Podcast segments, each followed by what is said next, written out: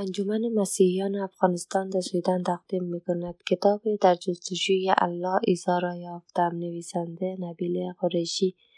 فصل 13، فرضیه بیهوش شدگی و جایگزینی. آمیزه خاص مد شناخت شرق از غرب توسط مدافعان اسلام شکل گرفته است. من مجبور نبودم مدتها با نسبتگرایی پست مدرن که نسل مرا تسخیر کرده بود دست و پنجه نرم کنم. وجود حقیقت برای من به خودی خود آشکار بود. گزینه دیگر چیست؟ اگر حقیقت وجود ندارد، آنگاه درست است که بگوییم حقیقت وجود ندارد و یک بار دیگر به حقیقت میرسیم. هیچ گزینه دیگری وجود ندارد. حقیقتی باید وجود داشته باشد. از دیرباز مسلمانان و مسیحیان هر دو بر این باور بودند که هر یک از آنها به حقیقت ایمان دارند و نه کمتر از آن، زیرا هر یک باور دارد که ایمان خودش حقیقی است. اما چشمانداز مشترک آنها بسیار گسترده تر است. آنها کم و بیش در یکتاپرستی، عالم مادی و روحانی، فرشتگان و دیوها، نیکی و بدی، داوری نهایی، بهشت و جهنم، الهام کتاب‌های مقدس و بسیاری از باورهای حاشیه‌ای دارای باورهای مشابه هستند. این وجه اشتراک مانند شمشیر دودم است. چنان زمینه مشترک برای گفتگو می‌سازد که اغلب هر دو یکدیگر را درک می‌کنند و چشم‌اندازی مشابه از جهان دارند، ولی شاید همین وجه مشترک‌ها مخالفت‌ها را نیز بر سر حساس‌ترین تفاوت‌ها بین این دو ایمان تشدید می‌کند. دیدگاه آنان درباره عیسی و محمد.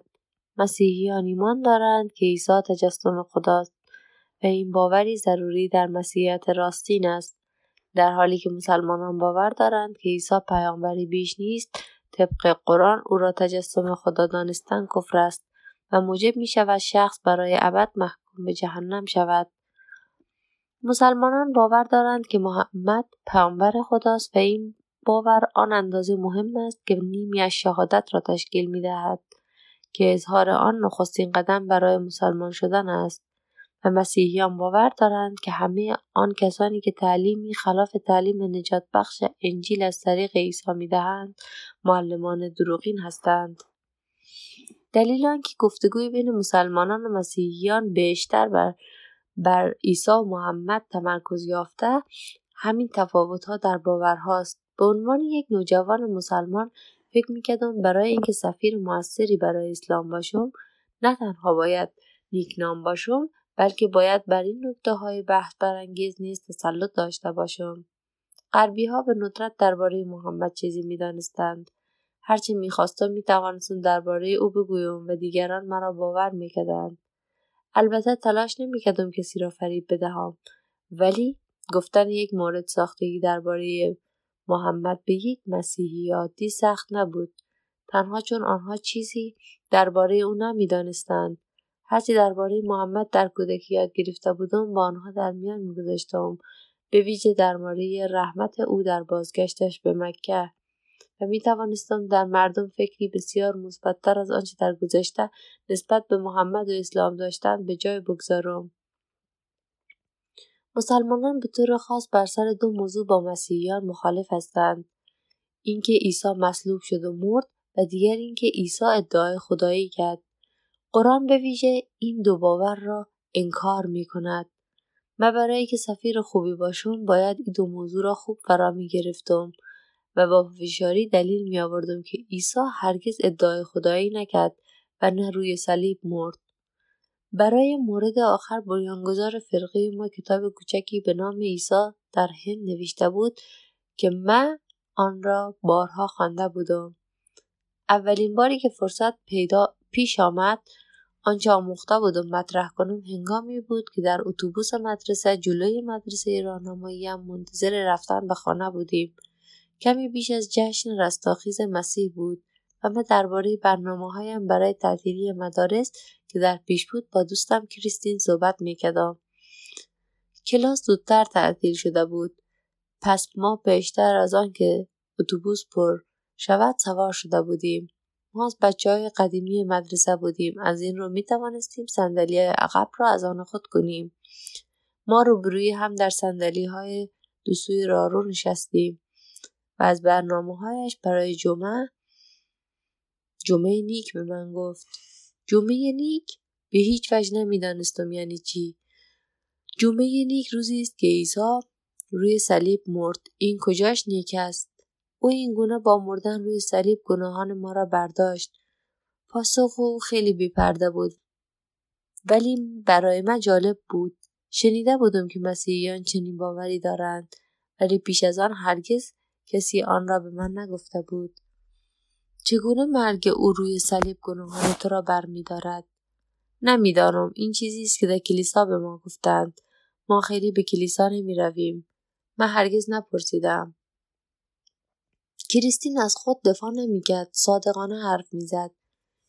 این یکی از دلایلی بود که از گفتگو با او لذت می‌بردم. او بی‌رحمانه صادق بود و به طرز وحشتناک باهوش بود. پس از مدتی کمی به او علاقه پیدا کردم، اما آن را به خود نپذیرفتم، برای اینکه باید فرهنگم را به خطر می‌انداختم و این اختیار را نداشتم. من یک سفیر بودم، ولی به خودم اجازه دادم با دوست پسر او بدرفتاری کنم. تصمیم گرفتم مسیر گفتگو را عوض کنم. خب من فکر نمی کنم به هر حال او روی صلیب مرده باشد. او با کنجکاوی پرسید چرا؟ پس من کارت برنده هم را رو کردم. دلیلش کتاب مقدس است. منظورت چیست؟ خب اول از همه می دانیم که عیسی نمی خواست روی صلیب بمیرد. هنگامی که او در باغ گتسمانی بود دعا می کرد که خدا آن پیاله تلخ را از او دور کند. روشن است که آن پیاله تلخ مرگ نزدیک او بر روی صلیب بود و عیسی همه شب را دعا کرد تا خدا او را برهاند، تا آنجا که قطره‌های خون همچون عرق بر چهرهش نشست. سکوت کردم و منتظر شدم تایید کند. او سرش را تکان داد. نمیدانم تو چی فکر میکنی، ولی من فکر میکنم خدا عیسی را دوست داشت. به هیچ وجه خدا دعای عیسی را نشنیده نمیگرفت. فکر میکنم این چیزی است که کتاب عبرانیان میگوید. به هر حال اگر حساب کنی هنگامی که عیسی را مصلوب کردن او تنها 3 ساعت بر روی صلیب بود. 3 ساعت آویزان بودن بر صلیب تو را نمیکشد. گاهی مردم برای روزهای روی صلیب دوام میآورند. او را خیلی زود پایین آوردند. گویی داشت همه چیز را در ذهنش می‌بویید و من لحظه‌ای باز ایستادم ببینم آیا آن پرسش بدیهی را می‌پرسد و پرسید. پس چرا او را پایین آوردند؟ درست به همون دلیلی که کتاب مقدس می‌گوید. پیلاتس فرمان داد که او را پایین بیاورند. همسر پیلاتس خوابی دیده بود و شوهرش خواهش کرد که اجازه ندهد عیسی بمیرد. پس از آنکه یهودیان متقاعد شدند که عیسی مصلوب شده، او باید توانسته باشد شوهرش را تعقیب کند تا اجازه ندهد عیسی بمیرد. بنابراین پیلاتس فرمان داد عیسی را از صلیب پایین بیاورند. آنگاه عیسی را در قبر گذاشتند. من ایستادم، زیرا روشن بود که کریستین مخالف است. ولی شاگردانش پس از آن او را دیدند.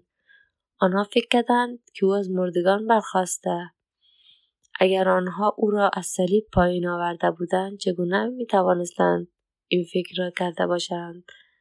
من نگفتم که شاگردانش را پایین آوردند. یوسف رامی و نیقودیموس بودند. نباید پیلاتس با شاگردانش دیده می شد، زیرا در آن صورت روشن می شد که او به عیسی کمک کرده بود. از این رو با کمک یوسف رامیو و نیقودیموس این کار را کرد. یوسف بدن عیسی را برد و در قبر گذاشت تا نیقودیموس 45 کیلوگرم آلوورا و داروهای دیگر همراه با پارچه‌های نخی برای شفای عیسی آورد. خدا در آن 3 روزی که عیسی در قبر بود، آن داروها را برای شفای عیسی به کار برد. کریستین با پرسشی که به آن فکر نکرده بودم حرف من را برید. ولی چرا خدا همه این کارها را برای نجات عیسی انجام داد؟ اگر او نمیخواست عیسی روی صلیب بمیرد، آیا نمیتوانست چند روز پیش از آن عیسی را به آسمان ببرد؟ این پرسش خیلی زیرکانه بود. این را از آن فرشته ندیده بودم، ولی پاسخ این که چرا خدا میخواست عیسی زنده بماند را در جماعت به ما داده بودند. عیسی خودش میگوید که برای گوسفندان گمشده اسرائیل فرستاده شده است. گوسفندان گمشده طایفه اسرائیل بودند که در دوران تبعید یهودیان در سرتاسر آسیا پراکنده شدند. خدا عیسی را از مرگ روی صلیب نجات داد تا بتواند نزد گوسفندان گمشده رفته و یهودیت را دوباره در آنجا بازسازی کند، همان گونه که در اسرائیل کرد. چنان سرگرم گفتگو شده بودیم که متوجه نشده بودیم اتوبوس پر شده بود. در صندلی جلوی من پسری که 1 سال از ما عقب‌تر بود با دقت گوش می‌کرد، گویا به آستانه‌اش رسیده بود. با صدای خرخر توهین‌آمیز نگاهی به من کرد و با عصبانیت رو به جلو برگشت و گفت حالم به هم می‌خورد. با خود گفتم اگر حرفی برای گفتن داشت می‌گفت. حقیقت دروغ را خاموش می‌کند. کریستین هم او را دیده بود و نگاهی به او کرد که مطمئن شود من نرنجیدم. من نرنجیده بودم، ولی او کوتاه نیامد و با صدای بلند گفت من فکر میکنم نگرش جالبی بود، سپاسگزارم که مطرح کردی. استدلالی که من با کریستین مطرح کردم اغلب فرضیه بیهوش شدگی نامیده می شود و توسط مسلمانان احمدی و غیر احمدی یکسان به کار می رود. این فرضیه مورد علاقه مناظره‌گران مسلمان مانند احمد دیدات و شبیر علی است. این فرضیه در پایان قرن 18 پدید آمد، هنگامی که پدیده نظریه‌های موافق با اصول طبیعی برای استدلال رستاخیز آشکار عیسی در عصر روشنگری آغاز شد. مسلمانانی مانند میرزا غلام احمد تنوع خداپرستانه ای نیز به آن افزوده بودند تا بیشتر باور کردنی جلوه دهد که عیسی روی صلیب نمرد. آنها اینگونه مطرح می‌کردند اگر خدا می‌تواند معجزه بزرگی مانند برخیزاندن عیسی از مردگان را انجام دهد، چرا نتواند معجزه خیلی کوچکتری مانند زنده نگه داشتن او روی صلیب را انجام دهد؟ فرضیه بیهوشدگی استدلال اصلی مسلمانان برای رد مرگ آشکار عیسی نیست، بلکه نگرش اکثریت هم نیست. بیشتر مسلمانان به فرضیه جایگزینی باور دارند. در تاریخ اولیه اسلام اینگونه استدلال می‌کنند که شخص دیگری به جای عیسی به صلیب کشیده شد. خدا شخص دیگری را به شباهت عیسی درآورد و آن شخص به جای عیسی مصلوب شد. این فرضیه تعبیری از این آیه قرآن است که می‌گوید حالان که او را نکشتند و نه مصلوبش کردند، لیکن امر بران مشبه شد. در نتیجه این سوال پیش می آید که چه کسی به جای عیسی کشته شد؟ در پاسخ به این پرسش به افراد مختلفی اشاره شده. برخی می گویند که پیشمرگی جوانی بود که می خواست افتخار مردن به جای عیسی را داشته باشد. برخی می گویند هنگامی که شمعون قیروانی صلیب را برای عیسی هم می کرد، او را به جایش مصلوب کردند، در حالی که برخی میگویند خدا چهره یهودا را به شباهت عیسی درآورد تا به مکافات عمل برسد. گویا این آخرین دیدگاه امروزه بیشتر متأول شده است. دیدگاه ها عمدتاً دیگر مربوط به صعود عیسی به آسمان می شود. قرآن تعلیم می دهد که خدا عیسی را بالا به نزد خود برد. مسلمانان بر اساس این تعلیم باور دارند که عیسی به آسمان صعود کرده و سرانجام باز خواهد گشت. از این رو بیشتر مسلمانان و مسیحیان چشم راه بازگشت مسیح هستند. جماعت ما این دیدگاه را به چالش می گرفت، زیرا احمد ادعا می کرد که خودش مسیح است. او با دستاویز قرار دادن کتاب مقدس این گونه دلیل می آورد که یهودا به اشتباه چشم برای بازگشت ایلیا از آسمان بودند. عیسی گفت که یحیای تمدید دهنده بازگشت ایلیا بود. به همین شیوه دنیا نیز چشم برای بازگشت عیسی بود، ولی احمد بازگشت عیسی بود. البته به هر آنچه را که جماعتمان آموخته بود به شدت در استدلال به کار می بردم. از این رو نظریه بیهوش شدگی را ارائه دادم و این ادعا را مطرح کردم که او به جای اینکه به آسمان بالا برده شود به هند سفر کرد و در سن پیری در آنجا درگذشت. احساس می‌کردم در ایمانم تایید شدم. به هنگامی که دریافتم کسی چیزی اساسی برای رد دیدگاه‌های من ندارد، این گفتگو به مراتب بیشتر و بیشتر شد. احساس می‌کردم برای اینکه سفیر خوبی برای اسلام باشم نیمی از استدلال لازم را استادانه می‌دانستم و اینکه بحث درباره نیمی دیگر حتی برایم آسان‌تر می‌شد و درست همینطور بود.